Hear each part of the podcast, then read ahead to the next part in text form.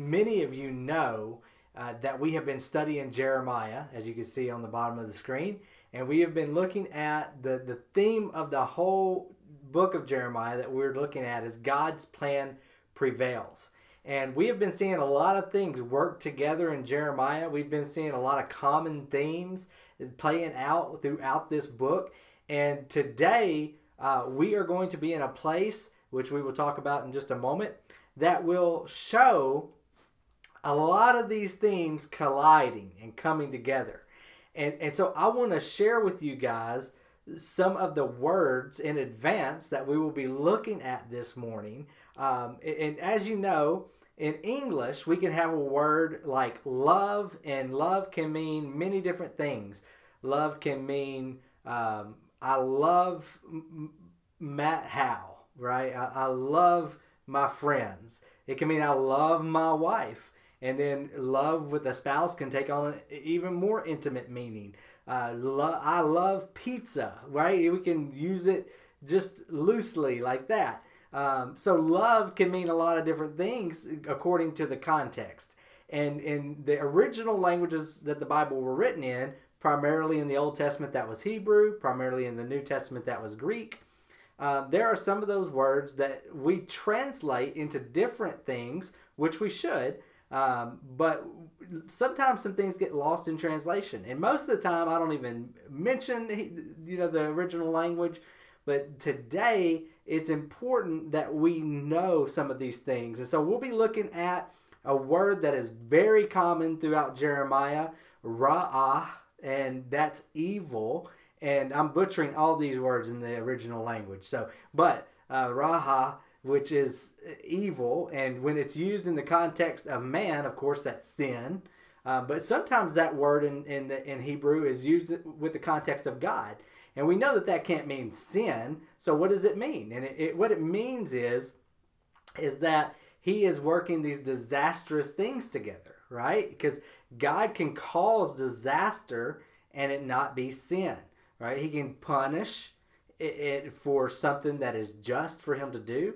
Uh, it's right for Him to do, and uh, that is not sinful, but it could still cause disaster. And so we're going to be looking at that word. We will be looking at Toba, which is the word for good, and it's kind of like the opposite of evil, right? Except uh, in when used with God, of course, good is good. We know that God is good, um, but we will see it in some interesting context. And then shub, or shub, it, it is to turn, to repent, uh, and that is something that we're going to see a lot, um, but we're also going to see it not just from a repentance standpoint, but with God, of Him saying, okay, here's my plan, but then going in a different direction, and, and we will see in the Scripture why God is allowed to do that, and, and how that works, and, and so does God change His mind? Well, yes and no, and so we'll get into some of that Uh, this this during this sermon,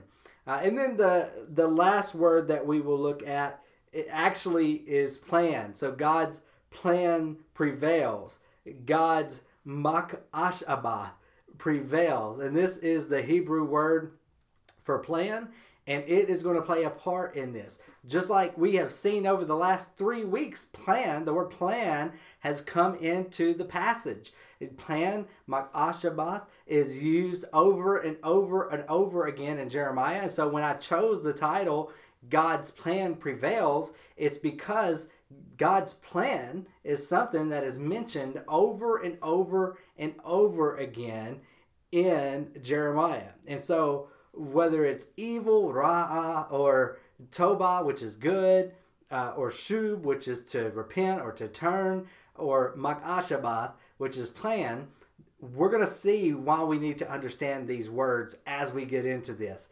And so uh, some of you have already turned this off. You're like, okay, that's enough. I'm bored with the language stuff. But you'll see it's very important this morning.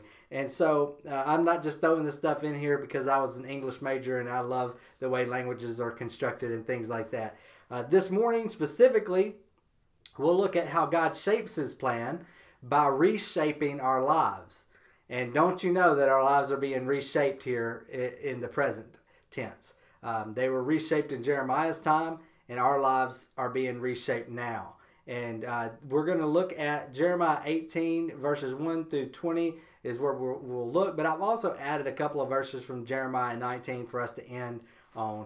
And so uh, we'll see those in just a second. So in Jeremiah chapter eighteen, verse one, the word that came to Jeremiah. We've talked about the word and its importance, the word of the Lord. Uh, of course, in the New Testament, Jesus is called the Word, and we just looked at some meanings of words. And so language is important. Uh, the, what specifically and exactly is being said is important. And I'm so thankful that we have English translations, because who wants to to learn foreign languages just to be able to read the Bible? How many people would actually read the Bible if that was required? And I think it would be less. And so we have been given this gift of the Bible being translated into our language.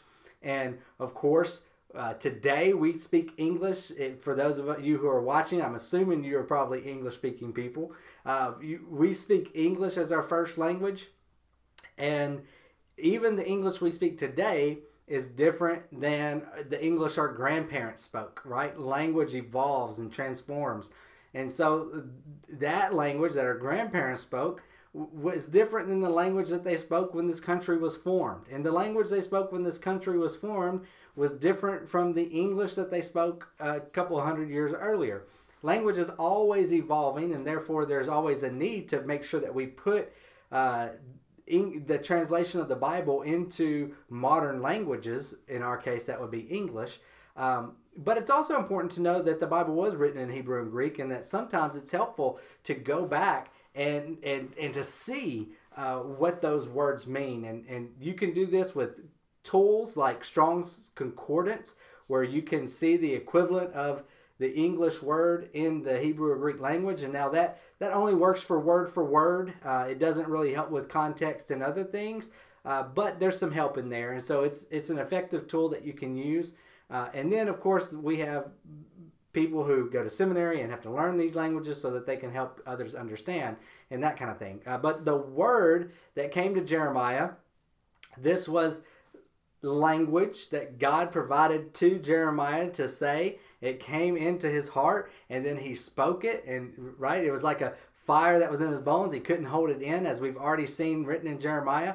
And the word that came to Jeremiah from the Lord, let's see what that is. And in verse two, we see he says to Jeremiah, "Arise and go down to the potter's house, and there I will let you hear my words." And so you can picture this old potter, and you could probably see a pottery, you know, someone um, making pottery now. You have this image of uh, Patrick Swayze and Demi Moore and Ghost or something. Uh, but this was way before that kind of a pottery wheel. And so you would go back, and it probably had a disc uh, where they could turn the disc with their feet, that it was close to the ground, and, and then they would make the pottery and shape it and mold it up here. And so God is telling Jeremiah to go to the potter's house. This person who takes clay, molds it, and shapes it into useful tools like bowls or whatever the case might be, and a flask, as we'll see later. Uh, but arise and go down to the potter's house, and there I will let you hear my words. So I went down to the potter's house, and there he was, working at his wheel. So what is a potter doing? He's making pottery. He's working at his wheel, the wheel that I just explained a, a moment ago. And the the vessel he was making of clay was spoiled in the potter's hands. So if you've ever seen pottery made, if you haven't, go on YouTube, it's fascinating. Uh, but they take they take this clay or whatever they're using to mold, and they take the clay, and, and it begins to spin, and they begin to shape it. And they can, you know, use tools to do different designs in it and things like that. Um, but they're just molding it and shaping it so it can be used for a specific purpose. And in this case, the vessel he was making of clay, he messed it up somehow, or it was messed up. Maybe the clay wasn't thick enough. Whatever the ca- case was, it was spoiled, and, and it spoiled in the potter's hand. And the potter took it and reworked it into another vessel. Now, this is important to like pay attention to the language here, because the clay was spoiled in the potter's hands, and he reworked it. We're going to see some of this come back into play a little later in the chapter. He reworked it into another vessel, as it seemed good to the potter to do. Now, if you're familiar with this passage, you know where this is going. Who represents the potter? We'll see in just a moment that it's the Lord. It's God. God represents, the, the potter represents God. And then the clay, what, what does it represent? It represents the nation of Israel in this case. Uh, sometimes this is a common uh, illustration used in Scripture, uh, the potter. And we are the clay. Uh, in, individually, we can be the clay. Now, we'll specifically be talking about Israel in this chapter. Um, but the modern day church, the, me, an individual Christian, God can shape us however he wants. He is God. He is sovereign and omnipotent. He can do whatever he wants. And so if the vessel is not performing the purpose for which it was created, then if it's not going to be effective for that, God can just reshape it. And so that's that's the illustration that we're seeing here with the potter. Then the word of the Lord came to me. This is me being Jeremiah. O house of Israel. So now he's addressing Israel through the prophet Jeremiah. O house of Israel, can I not do with you as this potter has done, declares the Lord. Behold, like the clay in the potter's hand, so are you in my hand, O Israel. And so here we see we're clay in God's hands. And then this specific chapter, Israel is clay in God's hands. If at any time I declare concerning the nation, now he's going to go, he was specifically talking about Israel. Now he's going to generally speak about a nation, any nation in general. If, if at any time I declare concerning a nation or a kingdom that I will pluck up and break down and destroy it. Okay, so there's an if here, so this is conditional. We'll see the rest of it in the next verse. But the thing I want to bring your attention to is this is extremely similar. It's exact, actually. The language used in Jeremiah chapter one, verse ten, when God called Jeremiah and he's telling him what his job as a prophet will be, that this is the message he's going to share to the people, that, that they have lived in rebellion, as we will see later in this chapter. They have lived in rebellion. They have caused pain for other people. We'll see that in chapter nineteen also, um, or refer to it. You can read that on your own time. Uh, but he is telling them that they have caused pain, and it's exactly what he called Jeremiah. This is the message that he chose Jeremiah to deliver to the people. And if, if, if at any time he declares this and they repent, as we'll see in a second, then things will be different. But he's saying that God himself can declare that he will pluck up, break down, and destroy. And we like to think of God as just this God who only does good and everything works out for good. But God is a God that can bring disaster. He can and will bring judgment. And so we have to pay attention to this. Israel, the people of Judah in this time, had to pay attention to this. So if any time he does that, and if that nation concerning which I have spoken turns, shub, to turn, to repent from its evil, ra'ah, then I will relent. God will turn. So just as the people turn from their evil, God will turn of the disaster, same Hebrew word as evil, ra'ah, that I intended to do to it. So he's saying, hey, you turn from your evil, I'll turn from my evil. Evil being disaster in, in translated here in English. And so you relent, I'll relent. And that's important to know. So God can proclaim disaster, which, by the way, he has. For the wages of sin is death. That is proclaimed. That is true. The wages of sin is death. But the gift of God is eternal life through Christ Jesus, his son. So if we turn from the wages of sin, if we turn from sin and turn to Christ, then we can be spared. This is true in the New Testament, but it was also true in the Old Testament, as you're seeing here in verses seven and eight. But let's keep going. Verse nine. And if at any time I declare concerning a nation or a kingdom that I will build and plant it. Now, this is the opposite of the language he was just using to pluck up and destroy, uh, build and plant. So if he's doing the opposite, if he decides that he's going to do this, which he has done with Israel, right? He, his promise to Abraham, his promise to Moses, as he's bringing the people out of Egypt, he has this promise that he's going to turn them into this nation and give them this promised land. And uh, with Abraham before Moses, he's saying that you're going to have as many descendants as the stars are in the sky, when Abram didn't even have a, a child at that time.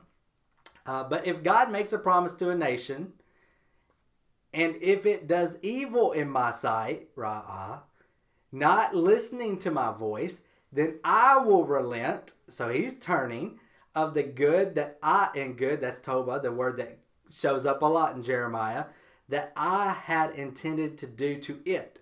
So God's saying, if I say I'm going to do something great, and then you turn and sin, then I can turn from the good I intended to bring disaster, Ra'ah. And so as we keep reading this, we're going to see how he goes back to, to Judah now, to specifically the people of Jerusalem. Um, now, therefore, say to the men of Judah and the inhabitants of Jerusalem, thus says the Lord, behold, I am shaping disaster. Ra. He is shaping this bad stuff. He is shaping it. Just as Israel has shaped their bad stuff and they have been doing their bad stuff, their sin, their evil, God is shaping some bad stuff to happen in as judgment. Um, sh- shaping disaster against you and devising a plan. And so this uh, Ma'ashabah plan, but there's a play on word here, because in the Hebrew it's a planning the plan. It's it's he is doubly planning against you. So how would you feel if God was making his plans against you? I would not feel good. I would feel terrible. I would feel fearful. I would have a fear of the Lord that is there not just to help me revere him, but has turned to dread because I don't want God against me.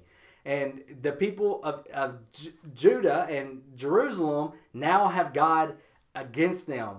And, and, and then he says this, return every one of you. So turn back, right? Uh, Shub, return every one of you from his Ra'ah, his evil way, and amend, change your ways and your deeds. We have time to turn from our evil deeds.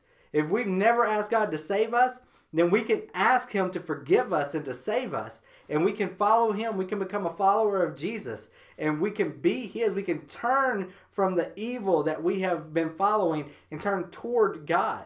Uh, but we know that even after we become Christians, we still have this tendency to give in to the old self, to, to, to sin, even after we've become Christians. And so for those of us who are Christians, who God has forgiven, our relationship is secure, but our fellowship can be broken, and we might not be right with him. And so let's repent from those sins that we've committed. Those of you who are Christians, repent from those sins, turn back to God, ask him to forgive you, ask him to make you right with him, to restore to you the joy of your salvation, and, and we turn. And we have to know that if we're not willing to turn, then God's going to respond in the appropriate way.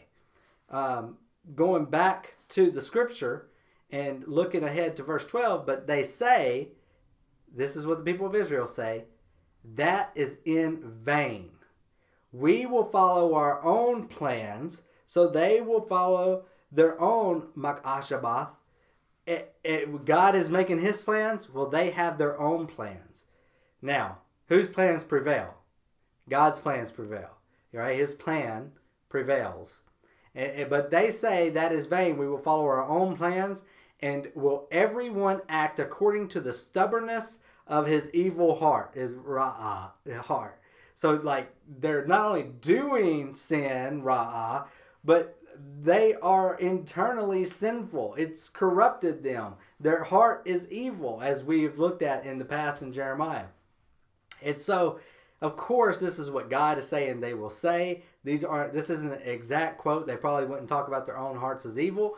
Um, but that, this is the response that they have. They have made their own plans, and they're going to follow through with them. And this is what they keep saying to Jeremiah as he brings God's message to them. And then in verse thirteen, therefore, thus says the Lord, ask among the nations. And we're going to read several verses here and, and, and kind of speed through this part. Not that it's not important, but there's not the wordplay that we've been seeing. Therefore, thus says the Lord, ask among the nations, who has heard the like of this? The virgin Israel has done a very horrible thing. Does the snow of Lebanon leave the crags of Syrian? Do the mountain waters run dry, the cold flowing streams? But my people have forgotten me. So these other things that never happened, that's how it should be for Israel remembering God. It, it, it, they should never forget him. But my people have forgotten me.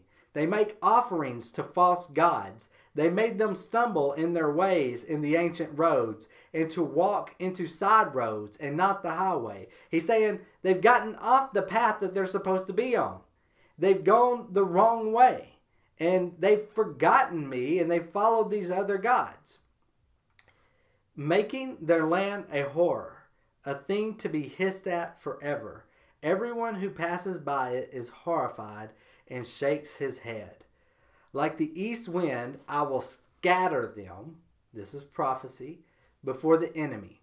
I will show them my back, not my face, in the day of their calamity. Now, how did God respond to the people of Israel? He went before them, right? With, with in smoke and fire. He, he went before them. He was with them. And, of course, there were times when they got off track and he threatened to leave, and they repented, and they stayed, they stayed with him. Um, but God is saying that something's different here. This isn't going to be like this. The, he's walking away from them now. He's going to show them his back and not his face. This isn't like them seeing his back because he's leading them out in, of Egypt and into the promised land. This is, they are refusing to follow, and he's walking away.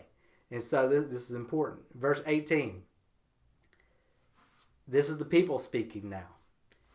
Then they said, come, let us make plots or plans again. Come, let us make plots against Jeremiah. For the law shall not perish from the priest, nor counsel from the wise, nor the word from the prophet. They're saying he's not going to shut up. He's not going to quit saying this. So let's go hurt him. And some people say that they're just saying that they're going to say bad things about him.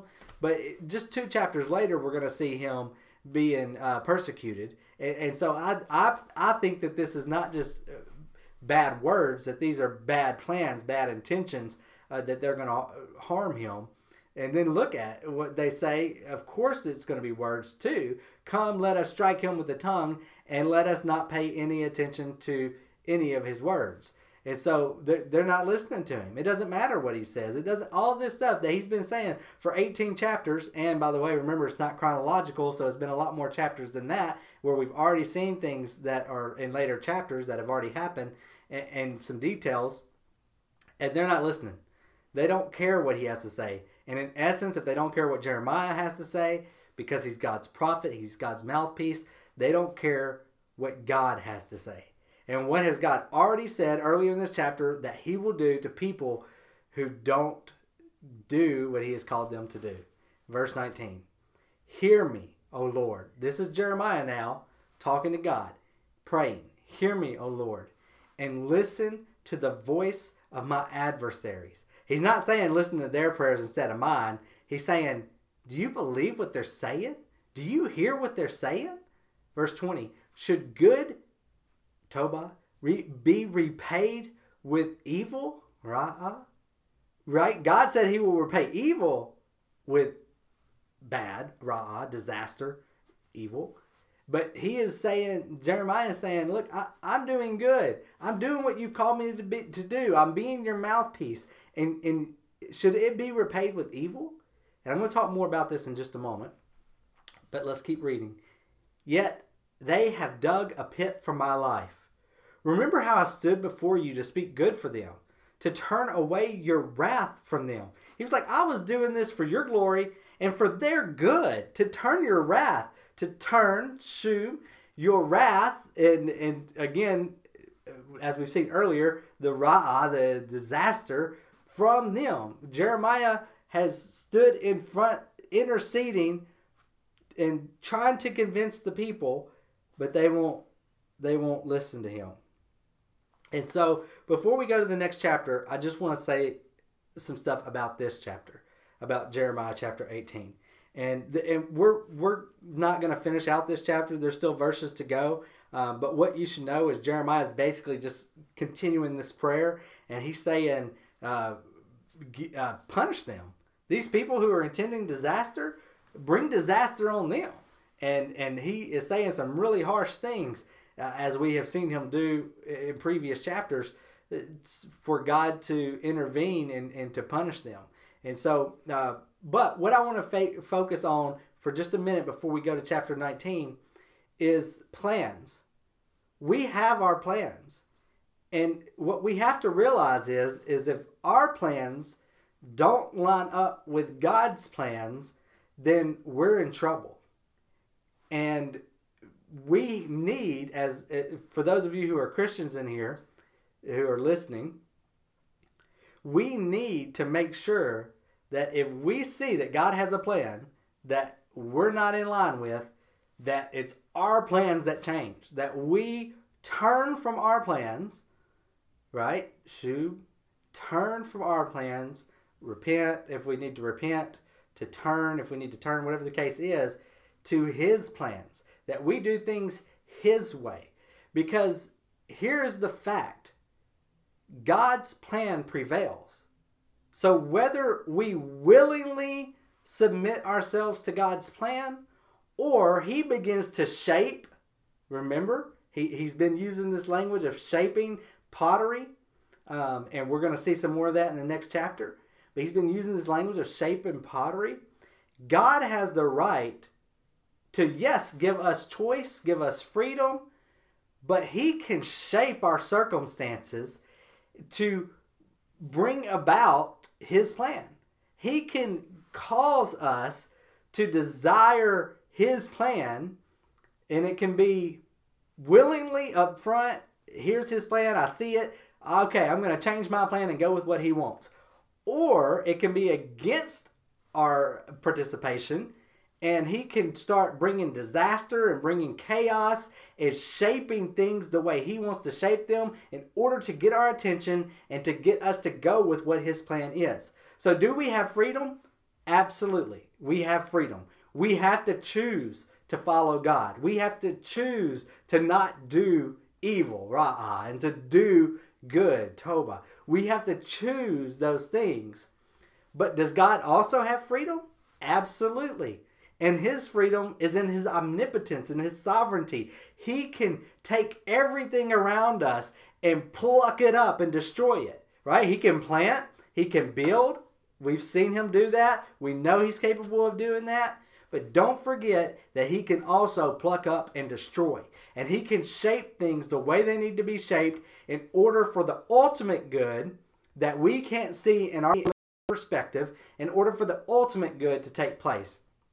I believe with all of my heart, and I believe Scripture teaches this, that one day, at the end of time, for those of us who have uh, relied on Christ, relied on Jesus and, and his forgiveness of our sins and his salvation, that we will stand before God one day and that we will get to see, and I don't know for certain that we'll get to see this. I know God knows it, but I assume and I think that we will get to see how God worked all of eternity past, all of the past, toward this eternal good that is to come.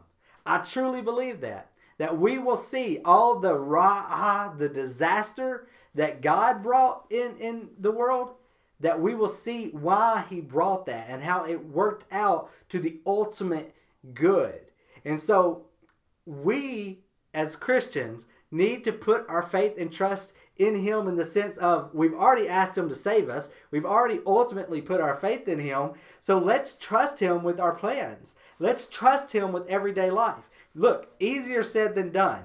I, I doubt God all the time.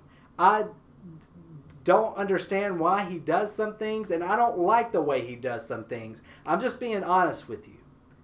But I trust him. And I have faith that even if it's not comfortable for me, he knows what he's doing. And and that, even knowing that, sometimes doesn't help my pain when I'm in the thick of it. But I trust him. And I always have to remind myself, God knows his plans. God knows his ma'ataba, like his, he has a plan, and, and he's working it together. He's shaping it and he's molding it. He did it for Israel. He can do it for the modern day church. He is doing it, and he is doing it in our individual lives. He is shaping things. And we might look around and be like Jeremiah here in verse twenty and say, look at all the evil that these people are doing, and should you repay that with good? And should you repay the good with evil? And it might look like that in our limited perspective in the short term. But we know that God works all things together for those who love him, together for good, for those who love him and are called according to his purposes, according to Romans eight twenty-eight. So we know that God is working all things together for good. And in the long run, this will make sense. But in the temporary, there's going to be disaster. There's going to be disaster for good people temporarily that will work out for eternal good.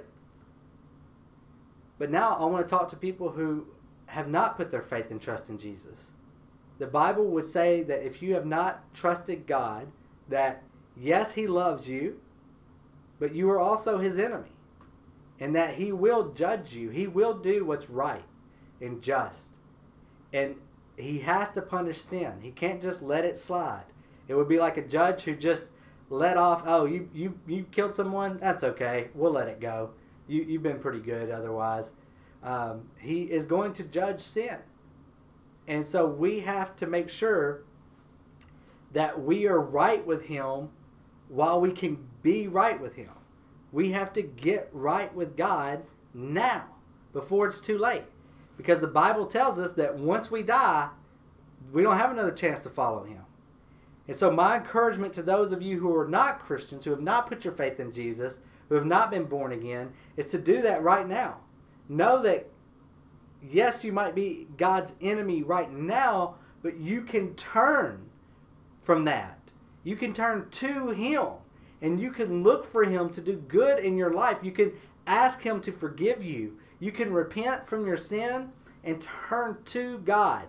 And you can do that right now where you are. In fact, before we finish this sermon, I'm going to pray right now in the middle of the sermon that you would do that. God, if there's anyone watching this who doesn't know you, I pray that they would put their trust and faith in you right now, that they would turn to you, turn away from their sin and turn to you, and that you would turn away from the wrath that was going to be poured on them, and that you would give them grace and mercy and forgiveness and salvation and love, and that they would be yours, and that they would follow you for the rest of their lives. I pray that there are people watching this right now who will commit to that, because we know that if we turn, you will forgive.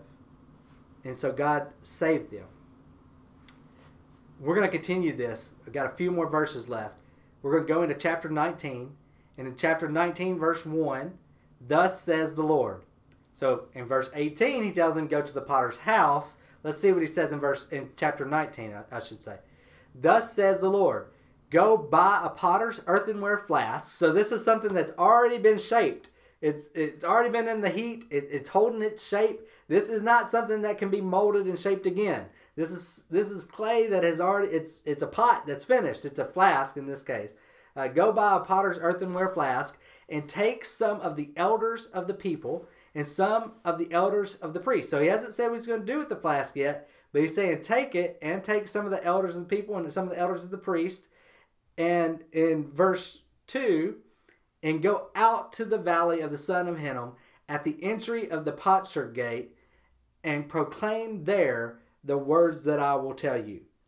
And so he begins to tell him these words, and the words are destruction, judgment, chaos. He is, God is coming, and he is going to bring his wrath. He is going to bring in Babylon, and he is going to, to take no prisoners. Well, in a sense, I mean, they do take exiles back to Babylon, but there's going to be so much death um, that the valley of the son of Hinnom is going to be called Slaughter, which I like that name since it's my last name. But the people reading uh, or hearing Jeremiah speak it, it, in this instance, and as we read Jeremiah nineteen, anyone who is an enemy of God or against God, which, by the way, the Bible says if you're not for him, you're against him, um, then there's going to be a lot of death and there's going to be a lot of pain. They thought they've caused pain with their evil. And God is saying that he will bring Ra'ah, he will bring disaster that's even worse than the disaster they've caused as a judgment upon them. And so uh, th- th- he keeps on going with this judgment for several more verses. And then we get to verse ten. And in verse ten, he tells Jeremiah, "Then you shall break the flask in the sight of the men who go with you." Now, what is this symbolizing, right? God has been, in the last chapter, he was gracious. He could reshape, mold the, the flask however he wanted. If it if it was spoiled and something didn't go right, he just starts over, right, while he's making the clay. But now he's telling Israel, the Judah, the people in, in Jerusalem and the rest of Judah, he's telling them uh, that, look, they've had their chance. And now they're not going to be reshaped. They're going to be judged. And look at verse eleven. And, and to those people that he brought, the elders, "and shall say to them, thus says the Lord of hosts, so will I break this people in this city as one breaks a potter's vessel, so that it can never be mended." This isn't going to be something that God just brings a little bit of brokenness that it can be molded back together or mended back together. This is going to be broken. "Men shall bury in Topheth." This is a place back that's related to the Valley of Hinnom that will be called the Valley of Slaughter. Um, bury in Topheth, because there will be no place else to bury. And so judgment is coming. And if this was the end of Jeremiah, which the end of Jeremiah is pretty sad too, that that would be bad. If this was the end of what God had planned for Jerusalem, for Judah, for Israel, that would be bad. And if that was the end of what God has planned for anyone who is against him right now in the present, that would be bad. But praise God for anyone who turns from evil and to him. He will turn from wrath and toward grace, toward mercy. He has the ability to forgive us. Jesus made it possible by coming to this earth, living a life without sin. Therefore, he had done no evil, and he deserved for no evil to be done to him. He, the wages of sin is death, as we talked about earlier. Well, Jesus never sinned, so he didn't deserve death. And yet, he died. And he didn't just die. He died a gruesome death on a cross. So why did that happen? It happened because he willingly sacrificed himself and took that death that we deserve. He took it for us. And that's how much he loves us. That's how much God loves us. If this is the first sermon you're hearing in Jeremiah, then you must think, man, God is surely impatient. He is being that harsh. But this is after generation after generation of people not following him. Sure, um, you you had Josiah who turned to him. Um, some of the people repented. But over and over again, we see generation in the Old Testament after generation of people who are not following him. And so here we are today, and we have a choice. Are we going to follow him? Are we going to give our life to him? Or are we not? And for those of you who are, have already given your life to him, is there anything that you need to turn from today?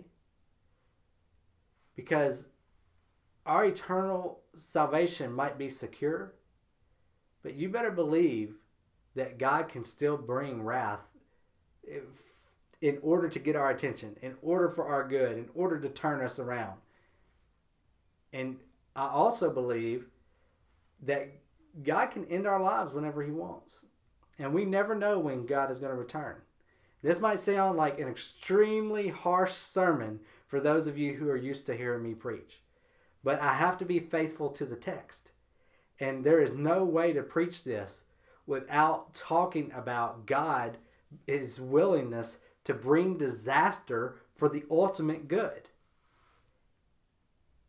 So, are we going to willingly allow God's plan to prevail in our life? Or are we going to rebel and say, no, we want our plans, as the people did in chapter eighteen, and then God bring about his plans anyway? For me, first of all, I love God. I'm so grateful that he has saved me. I'm so grateful for the blessings that he has given me in my life. I'm grateful for the brokenness. I've been thinking a lot about brokenness and what he is doing in our midst, in society, in the world right now, what he is doing in, in my life, and, and the things that he has done within me to help mold me and shape me and make me into the vessel that he can use for his the, the most glory that he could possibly get out of this old sorry thing. And, and he is shaping me and he is molding me, and he might be doing that to you too. And so I just want to challenge you and encourage you. Turn to God right now. Repent and turn to him. And if you need someone to talk to about this, then please reach out.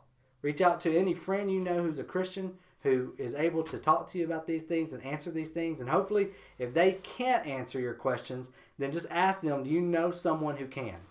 You can reach out to me personally. You can reach out to us on Facebook. You can reach out to us on our website, uh, mansfield f b c dot com.